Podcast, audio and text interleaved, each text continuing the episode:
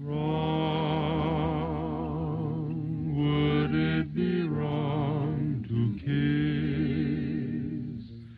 Seeing I feel like this. Hi, this is Sex and Ethics, and I'm Sharon Lamb. And I'm Madeline Brote. Hi, Madeline. Thanks everybody for listening to us today. We're coming to you from our different places where I'm visiting Austin, Texas, where it's uh, beautiful this time of year. And Madeline uh, looks I'm to me in- like she's in a garage somewhere. I am not in a garage. I'm in New York City at a pod hotel. So they have some bunk beds in here. So I've made my own little recording studio on the bottom bunk with some blankets. Well, that's Beautiful cool. here. You have enough room? Yeah, I think so. My feet hang off the bed a little bit, but it's mostly very comfortable. It reminds me of those sort of things that you see on murder TV shows um, where everybody's store. What do you call those storage things? Those garages that people rent? Yes, um, storage units or storage pods. Yeah, yeah. You're Wow. being stored in a pod, but obviously you can come and go as you please. You know, that's a throwback to how my partner and I met. You know that, right, Sharon? When I met my partner Bob, he was working as a manager of one of those storage facilities. and were you storing something there? No, I just met him at a bar. A fun fact about storage units, they actually have managers that live on site. So he took me to a storage unit the first time I went home with him. Very interesting. Candlelit dinner inside a garage. Kinda, yeah. Well, I was wondering if people, you know, if, if it expires and the people who work there get to, you know, keep all the cool stuff. Yeah, they do. Or they can auction off the items like on that TV show. So Oh. I think the mattress Bob had was like a Tempur-Pedic king size mattress he got that was still in the bag because someone left it behind in an unpaid unit. Huh, cool. And uh, was it a good mattress? No, Yes. we're not doing an advertising. okay, well, today we're going to be talking about something that I just have a lot of curiosity about. It's because uh, we're both members of the Association for Women in Psychology. And I was noticing at our latest conference that when people talk about gender, they also start talking about sex, not just sexual orientation, but sex too. And I was kind of wondering why this gets all convoluted. So maybe it's good to just start out for our listeners with the idea of this um, distinction between sex and gender and whether it still holds or whether, you know, queer theory has uh, torn that all down. What do you think? Yeah, I would define sex as in these historical conversations as largely being based in biologic ways of thinking. So looking at external genital appearance or um, looking at reproductive organs and then sorting people into a binary of either male or female, although intersex folks do exist. Whereas gender is something that we quote unquote perform, to borrow from some of Judith Butler and queer theory, how we live out the gender that we identify with. So for me, I'm a cisgender woman, and so I perform certain kinds of femininity, but I don't perform all kinds of femininity. Well, that brings up the question of what you mean by perform or what I mean by it too. We don't mean like consciously performing, but we kind of mean it too. And and now we're going to go down a rabbit hole. What is Oh, this, yes. what does this mean about performing gender? I think that's such a great question because for folks who are cisgender and whose gender max matches their sex, it's really confusing to think about there being a difference. But when we say perform, it means like, why are you making the choices about how your gender affects your appearance, your behavior, and the way that you think? So if I were a cisgender heterosexual male, I would probably not wear a dress. Right. Because in our society, performing gender as a man means you always wear pants. You don't wear something that is like a dress. Um, there are obviously exceptions to that, but when we're thinking about some of those choices, that's what we mean when we mean perform, at least in my mind. How do you I- define it? I want to make a distinction between performing and conforming because Mm, performing means you're doing it for the outer world and definitely like if you're if you're doing that kind of dress for the outer world you're saying i am a man you know look at me Yeah. i am a man right and definitely when you're when you're doing that also you're conforming for yourself and your internal view of it Mm. so it's not everything is for the performance of everybody else right? Or what or is I'm, am i using it sort of i mean conscious or unconscious? Some of it is performing for ourselves which might just be well it's not always conforming because you can perform for yourself a different nonconformist performance of gender. I am so confused but straighten me out now.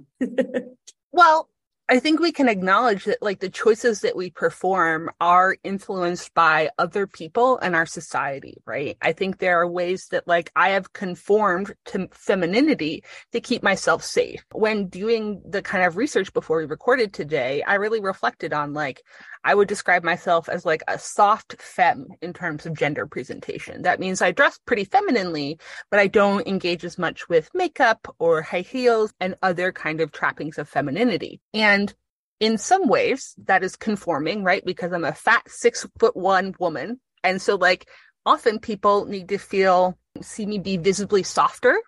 I've gotten the feedback a lot that like the way I dress helps people approach me because I seem standoffish otherwise. But I also just really straight up like wearing dresses. Um, I like swishing around in them. I think like wearing crinolines is just fun, right? So I don't know if I can disentangle conforming and performing for myself. There's so many sources that kind of motivate me to perform gender in the way that I do. okay okay so i mean we could go on for a long time about the way we perform our genders and what's conforming and what's play i'd even call it cos cosplay costume play or whatever Yeah. Mm. But let's get back into this idea of sex and, and, and gender. It, I don't think that people are using that that way anymore. And I mean, I Mhm. think that, think that to get out of the binary and to welcome into a realm of what it is to be any gender, you can't have that distinction. Yeah. anymore. Is that true? Okay. I think so. You know, um, I think a lot of the reason we end up like confusing sex and gender is because of cisgender heterosexual people's inability to detangle themselves from the idea of the gender binary. And I realize we should probably define what the gender binary means because not everybody is like knee deep in these theoretical conversations as you and I are. How do you define the gender binary, Sharon? Well, um, that there are only two genders, right? That it's male and it's female, and that everything else is a variation on that. Just like there are only two sexual orientations, there is heterosexual and there is not heterosexual. Yeah. And many people have been pushing um, around that, and and I think conservatively, there's pushing, there's pushback on that hmm but I want to say that I'm very excited about this. I don't understand it quite, and that's why we're talking about it. But I'm very excited that we're in a moment in history where something that just seems so natural and normal is getting blown apart. And I understand that I don't quite understand how to talk about it yet because I'm a product of my history and I'm a certain age and a, you know, certain, you know, I've been what is it, cis, and I've Mhm. been hetero, and I'm, you know, I'm stuck within that. And yet, as a, you know, as a philosopher and psychologist, I'm just blown away at thinking that there's this big change and I want to live long enough to see it. But what is this change?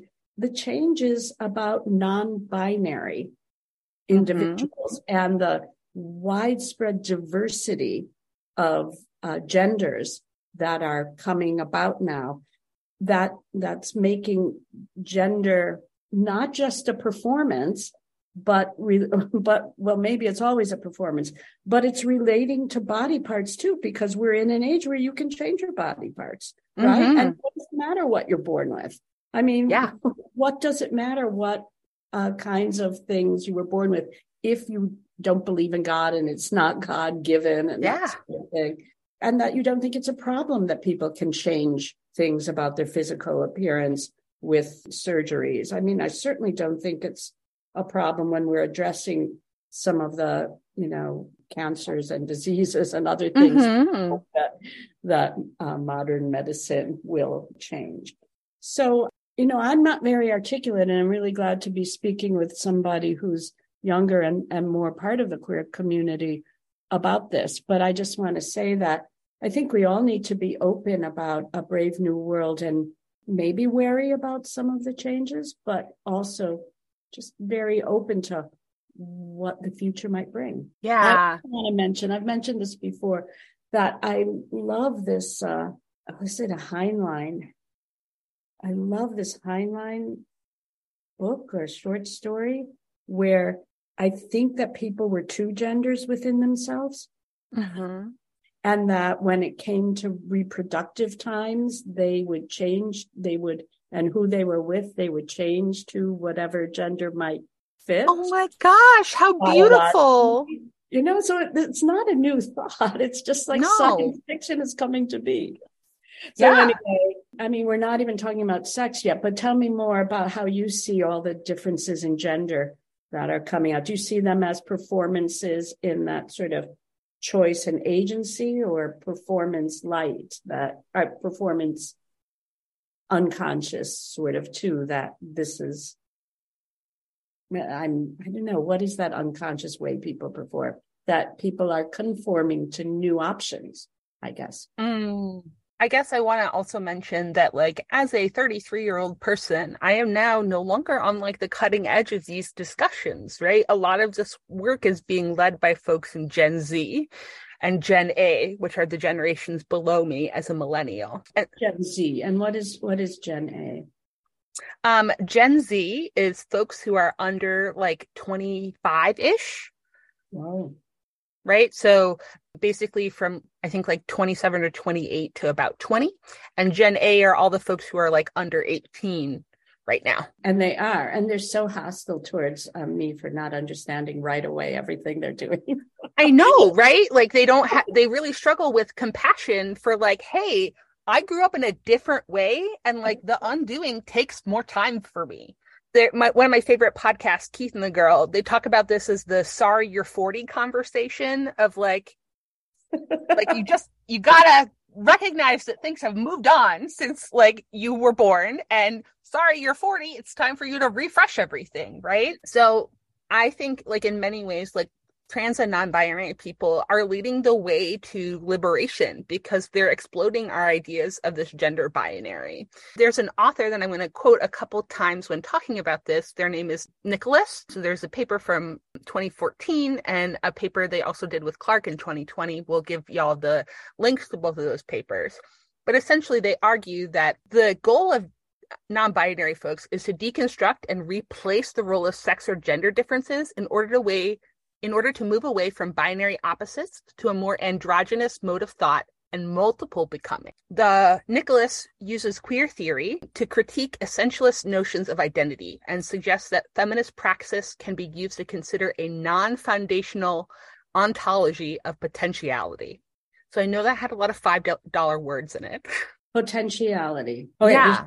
okay here's a little point of contention perhaps Mhm. And that's that, isn't it, isn't it a problem to be just hanging things on identities all the time? Because isn't Yes. identity kind of essentialist? Oh, we don't Mhm. disagree then. But I um, think so. this is the language that that they're using, right? That that because people are claiming certain identities and protections for that identity. Yeah.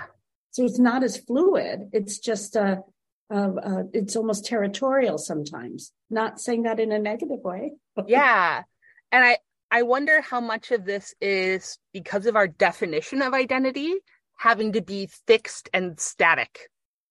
Oh, you know, which is something I think that is honestly influenced by my privilege as a cisgender person, right? To me, I can read a quote that kind of articulates this better, but essentially, like non binary folks are non binary because they recognize the fluidity of how they identify, think, and present over time.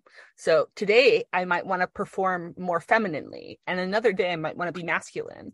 I had a client who talked about this as um, they described themselves as a demi boy, that most of the time they were a boy, but once every three months, they had like two days where they wanted to be a girl. Okay, so, but aren't you just reinforcing some of those gender stereotypes when you, Yeah. um, when you're, even if you're temporarily claiming an identity? It Mm, seems to be, I, I, I'm of two minds of this. One, it seems to be reinforcing uh, those uh, gender essentialism kinds of characteristics, like Mhm. to be a girl means to wear makeup, and you're playing around with it, so it undoes it too. yeah. When I saw when I went to buy some makeup, because I guess I'm a hard femme, is that what you would call? yeah. You're a soft femme, and I'm a hard. I'm a soft femme. You're a hard femme. I don't really believe I am because internally, ever since I was 20, I always sort of thought of myself as half male. I Mm. I think that's because I'm um, assertive as uh, and sometimes. Ah, So I've always called that male, which means that you know I'm considering not being so female, which is just totally stereotypical and wrong. Mhm. But you know, I grew up thinking that. But you know, so I was buying some makeup, and the man, well, I don't know. See, I don't know, but the the person who was there selling me uh, makeup looked to be a tall man with gorgeous long hair, beautiful makeup, and you know nails that were like you know like don't touch my face because you're going to poke me in the eye. oh, long, fabulous ones. Yeah, exactly, kind of thing. And uh, they look fantastic, really. And I wouldn't say, oh, they're they're they believe that being female means having long nails and makeup Mm. and long hair. I would say they're riffing on it. They're riffing Yeah. on means to be female. So to that extent, I don't think it's essentializing. But I do worry about the essentializing component. Yeah, I, I I share that concern, and so I think this. There's a quote from one of the Nicholas articles that I wanted to share, which is the problem is that the popular concept of gender currently is what you believe you are, aka an identity, and how you present yourself. It's not relational, it's not social, it's not structural or institutional, but purely personal.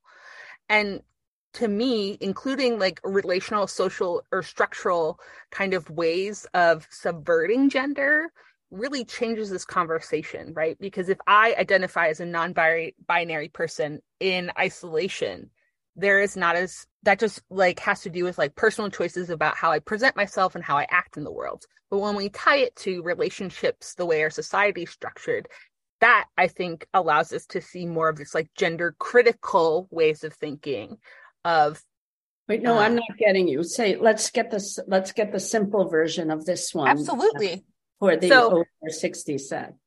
essentially like gender is not a core aspect of the self. It is all about performing.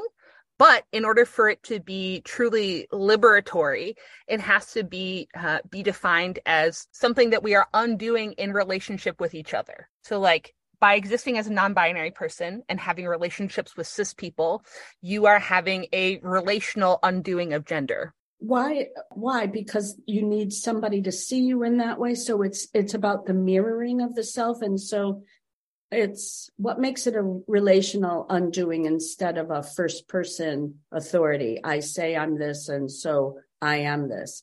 It it doesn't necess- does it need somebody to have that relationship with you and see you in that way too. Yeah.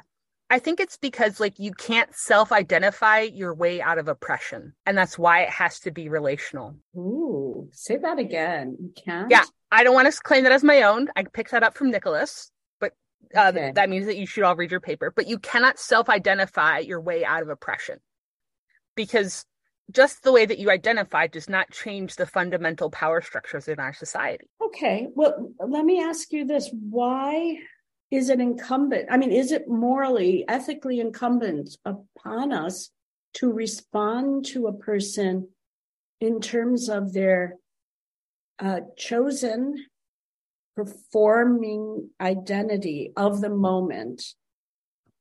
And Mhm. why? Why is that an ethical obligation? Mm. Yeah. Ethics. I mean, th- this is where the rubber always meets the road, right? I would say it is an ethical imperative to recognize and support trans and non-binary people because they are the folks who are at the cutting edge of undoing the gender binary. Like I want to support the people who are most radical because they are able to see the world in ways that I cannot as a person with all of these privileges. So I think it is an ethical imperative for any person with privilege to look at to look for how marginalized people exist and see how we can undo these oppressive systems within ourselves. You look confused you're, by that answer. You're just sort of saying openness, right? To greet people with openness about who they say they are. And that's yeah. an ethical obligation because it seems presumptive for you to say who they are. Yeah. I, I know some a couple who thought it was presumptive to assume their child's gender, and so mm-hmm. they their child, or but I don't think they let their child choose. I think they let the daycare center kind of probably yeah form because there's a world that sees you in a certain way too of course yeah um what how, what does this do for you when it comes to sexual orientation um mm. so hmm. separate well first what is sexual orientation is it really an identity or is it a disposition as what is it Robin Dembroff says um, a disposition to want to have sex with a certain people over others, but not exclusively necessarily. And that we're all on a continuum. Like you yeah. more so dispositionally toward moving towards that person. I think, you know, I think I tend to side much more with the latter. And I think that's based in my own experience of being non-monosexual. So that means I'm attracted to people of more than um, I'm attracted to people of all genders, basically, not just cisgender men. And I think a lot of folks in the bi community and the non-monosexual community talk about liking people, not parts. Um, which is right, like separating out the sex and gender kind of thing. So it's like, yeah, you know, and and and even sort of sexual orientation is like is is conferring onto another person some solidity of who mm-hmm. you're attracted to without without that necessarily being so mm. I mean, I, I think sexual attraction is a very funny thing that it's hard to predict yeah. and that people might not know themselves very well. And mm-hmm. maybe because of that, they want to foreclose on uh, an identity. And maybe it's because uh, for political reasons you you dig down you dig your heels in on an identity in order to advocate for rights because you have a certain political feeling for the you know deservingness of those rights. Of but perhaps i don't think it will be but perhaps it will be the way of the future that people will just be attracted to people the reason why I don't think so is because um, we're always shaped by the culture in terms of who we're attracted to. That's my view. I don't, yeah. I don't believe you're born with a certain. Oh, I feel lots of complicated feelings about the born this way argument, Sharon. I know. I just maybe we need an we need a whole episode on that, possibly. Okay, let me just clarify why I don't believe in born this way. Okay.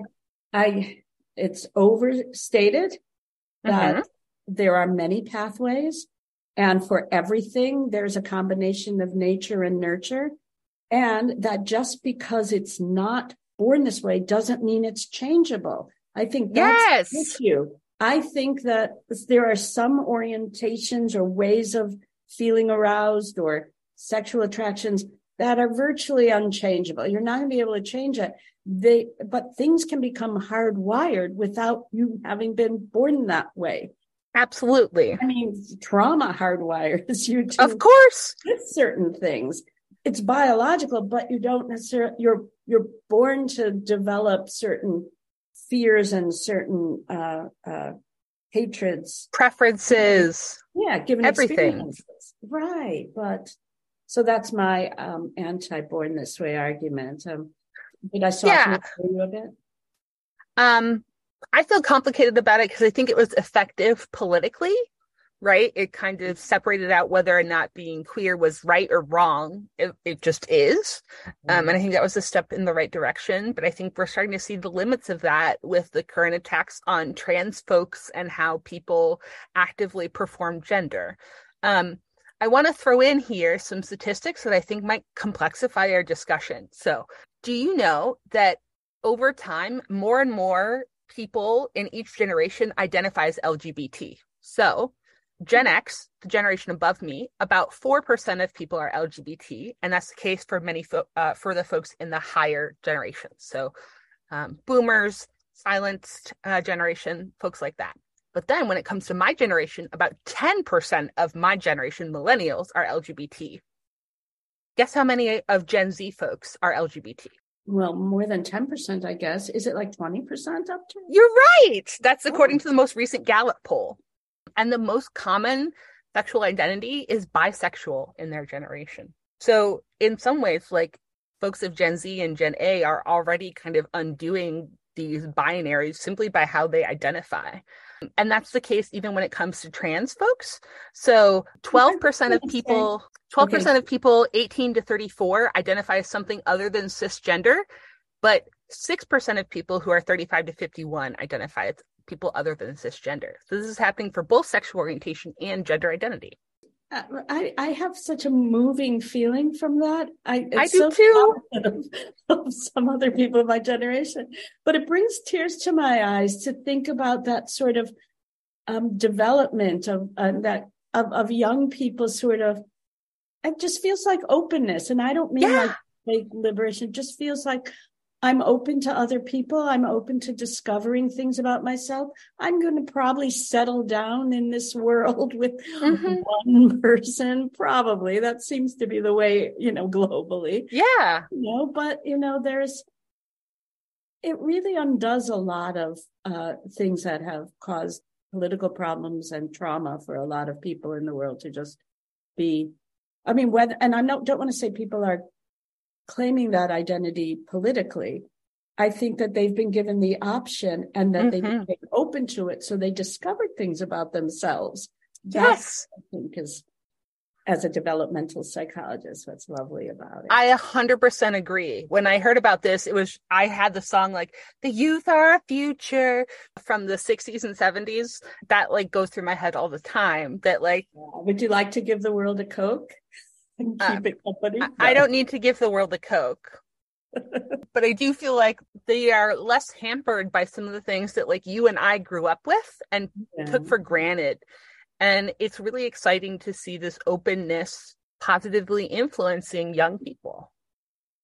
So the the one worry that I hear from people of my generation who have been mm-hmm. feminists for a long time, who seem to be maybe forgetting their whole belief system about uh, gender as as constructed and that's the worry that because sexism still exists and because misogyny still exists mm-hmm. people will leave the category of women and female and they'll make themselves more male like in this non-binary kind of way and forget about the rights and you know of uh, girls and women around the world where this kind of openness maybe isn't flourishing quite as quite as much.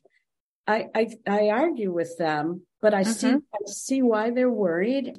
You know, I, I think that there's a mindfulness about that in the new generation. And I certainly see the new generations fighting for abortion rights, for equal rights and pay, and for all the, you know, anti-rape. I see all of the mm-hmm all of the feminist things that we were fighting for as being carried forward. And I don't think there will be no more girls, no more women. Of course not. there might be a um, there there are workarounds from oppression, and some of them aren't the best workarounds, but they are fighting the oppression of women and girls. Yeah. You agree? You do agree? I agree. And, you know, I think inherently, like undoing any power structure is inherently messy mm-hmm. because a power structure says there's only one right way to do things. And so, in order to find out the right way, the new, more liberatory way, we have to get messy. We have to try a bunch of things that like won't necessarily work. I want to bring in some some of the thinking from Thompson that the traditional gender binary is a tool with which cisgender men uphold their own supremacy and that wider acceptance of non-binary people into feminist circles will serve to challenge this power dynamic. And then she brings in Simone de Beauvoir and she says in this kind of power hi- hierarchy that we've created with the gender binary, man represents both the positive and the neutral, while women are relegated to the negative, only defined in terms of their non maleness. But they point out that when we expand our definition of gender to include a sliding scale between male and female, as well as genders that fall off that scale entirely, the cisgender man does not lose his status as the self, but the other only grows larger until it swallows easily over half of humanity. Wow. Um, in some way, that's that's um, arguing the case of the people who are worried about the disappearance of women and girls, mm. um, right? But the thing is that the people in power, cisgender, white, heterosexual men, mm-hmm. um, aren't going to be the ones who are going to expand their group. Exactly. Right? And it's sort of incumbent on women and girls to say, yeah, come on in. You know, we even if we have to change the whole house and the whole structure of it, we're exactly it's we're in solidarity with each other. And when you're in solidarity with each other against oppression, you have to change. You don't you don't hold on to some of those old stuff. Yeah. So beautifully said. Oof. Yeah, change is hard though. It's so hard. And I think so many of these disagreements between gender critical and trans exclusionary feminists um, can kind of be boiled down into this thing that I'm borrowing from Alok Vaid-Menon. Basically, they said, like, the reason that you're not fighting for me as a non binary person is because you're not fighting hard enough for yourself. And how you have also been influenced to perform or identify as a certain gender, right? Like, resistance to the idea of non-binary folks is only kind of showing how many wounds around gender that individual has. I just had an idea about it because i know that a lot of the people who are um, uh, resistant um, like it boils down to being um, called out about not using the right pronouns. I yes. mean that is such a you know touch point or whatever that word is. And it's and when I think about that, it's sort of saying, acknowledge I exist, yeah. acknowledge who I am as I am. And the other, and the people who are annoyed are saying, acknowledge I'm old and it's going to take me some time and don't be so mad at me all the time in that way. Mm-hmm. So there's a kind of a generational, there's a kind of a generational thing that's happening around the pronouns that's working against its own end and solidarity. Maybe it's what you said before about not having patience with people over 40. Anyway, I, I had an insight and then it just escaped me, but I want to go on and sort of talk about identity of, of asexual and the idea of romantic attraction. Oh, yes. Why do we need an identity of asexual and instead of something else? Well, instead of I'm attracted to this kind of person, but I don't want to have sex with them or something. I mean, why do you mm. have, to, why is there an identity about wanting to have sex or not? Lots of people go through periods of their life when they don't want to, and you don't know how long you're. I mean, if you're fluid, you don't know. So what, what, what is the fight that's happening about acknowledging asexuality? I think similar to non-binary folks, my understanding of the asexuality um, kind of movement is to question the concept of this relationship escalator. So the idea of a relationship escalator is something that was posited by Gahran in 2017 in their book, and they say that um, the relationship escalator is the traditional bundle of social norms for intimate relationships, monogamy, cohabitation, and much more, ideally until death do you part. But obviously, um, that focuses on romantic relationships and families that you've created as the sole kind of organizing force in our society. And I think many asexual people are saying, like, you can have intimate relationships with people other than your romantic or sexual partners. acknowledging that things like really intimate friendships and other kinds of relationships exist, and that to be whole, you don't have to have a romantic relationship. Well, that's powerful. And I never heard that before. It's really about, it's sort of pro intimacy instead yeah, of. Yeah, right?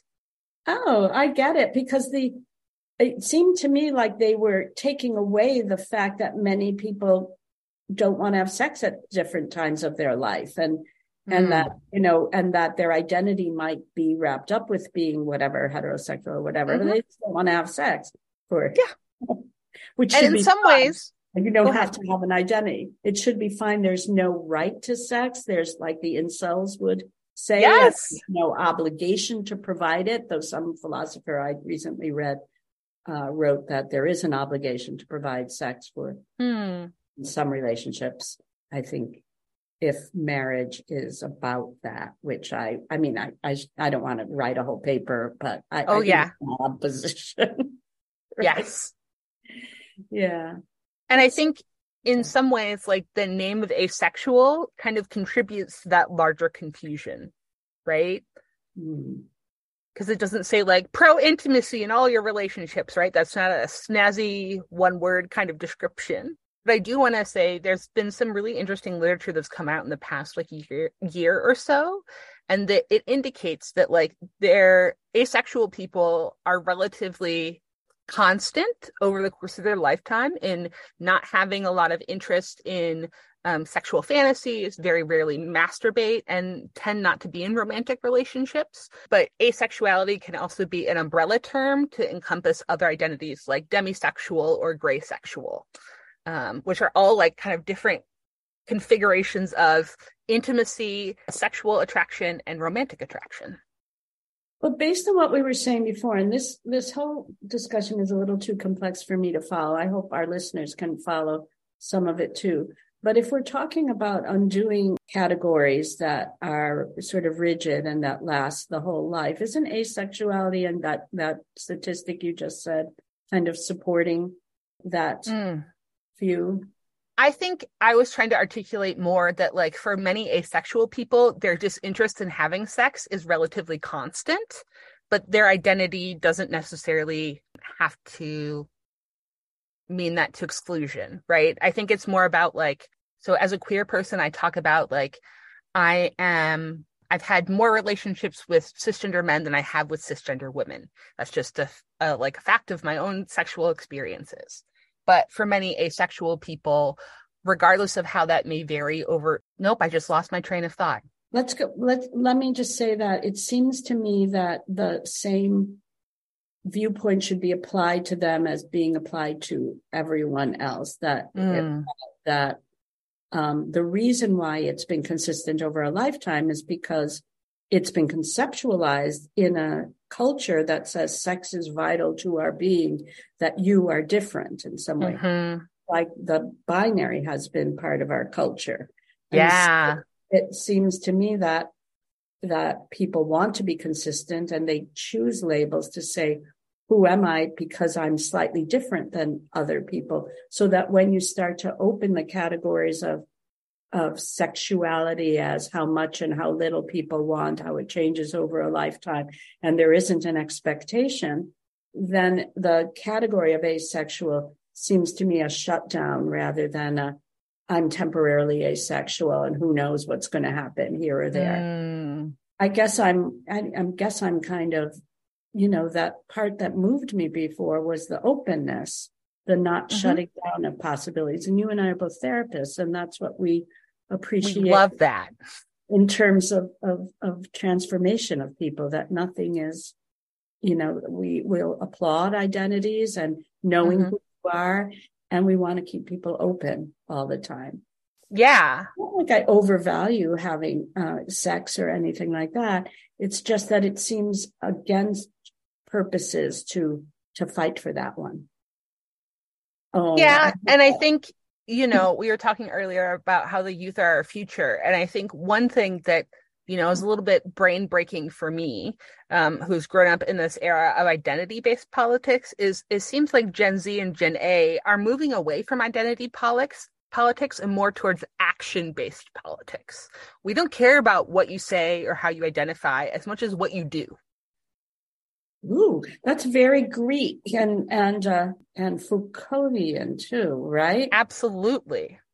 Yeah, it doesn't matter what you say or you are or you think you are because your culture is going to form that. You're going to pick up on discourses and you're reproducing every time you resist them, you're going to reproduce it, that discourse anyway. So what it matters is how you act and what you do and for me, the bottom line is act ethically.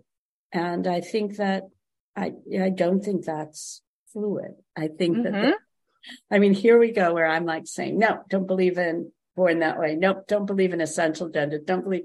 I do believe in, in fundamental ethics and being, being good, good. Yeah. right. Because and I think it's not just about harm. It's also about respect and, and autonomy yeah, and care and community and obligations. Mm-hmm. I don't say I know what the ethics are for any particular group or any particular person, but I think there are wrongs and rights to be figured out that um, that will cross over universally to some extent, certain ones. Absolutely right, because as much as I think you and I struggle with like systems and societal structures, like we recognize like the primary societal structure is relationships. And like your utmost duty is to like be the best human you can with the folks who are around you. Oh my god. You have to watch the tv show beef. I downloaded it. I'm so excited for it oh my it. god. It's i love the comedian who stars in it. Go ahead. Oh, she's an amazing actress all the people on there are amazing actors. And it's one of the most meaningful TV shows that's been around about rage and about mm. identity and about class and about ethics and humanity. And I don't want to give anything away. I but... smell an episode on beef coming through.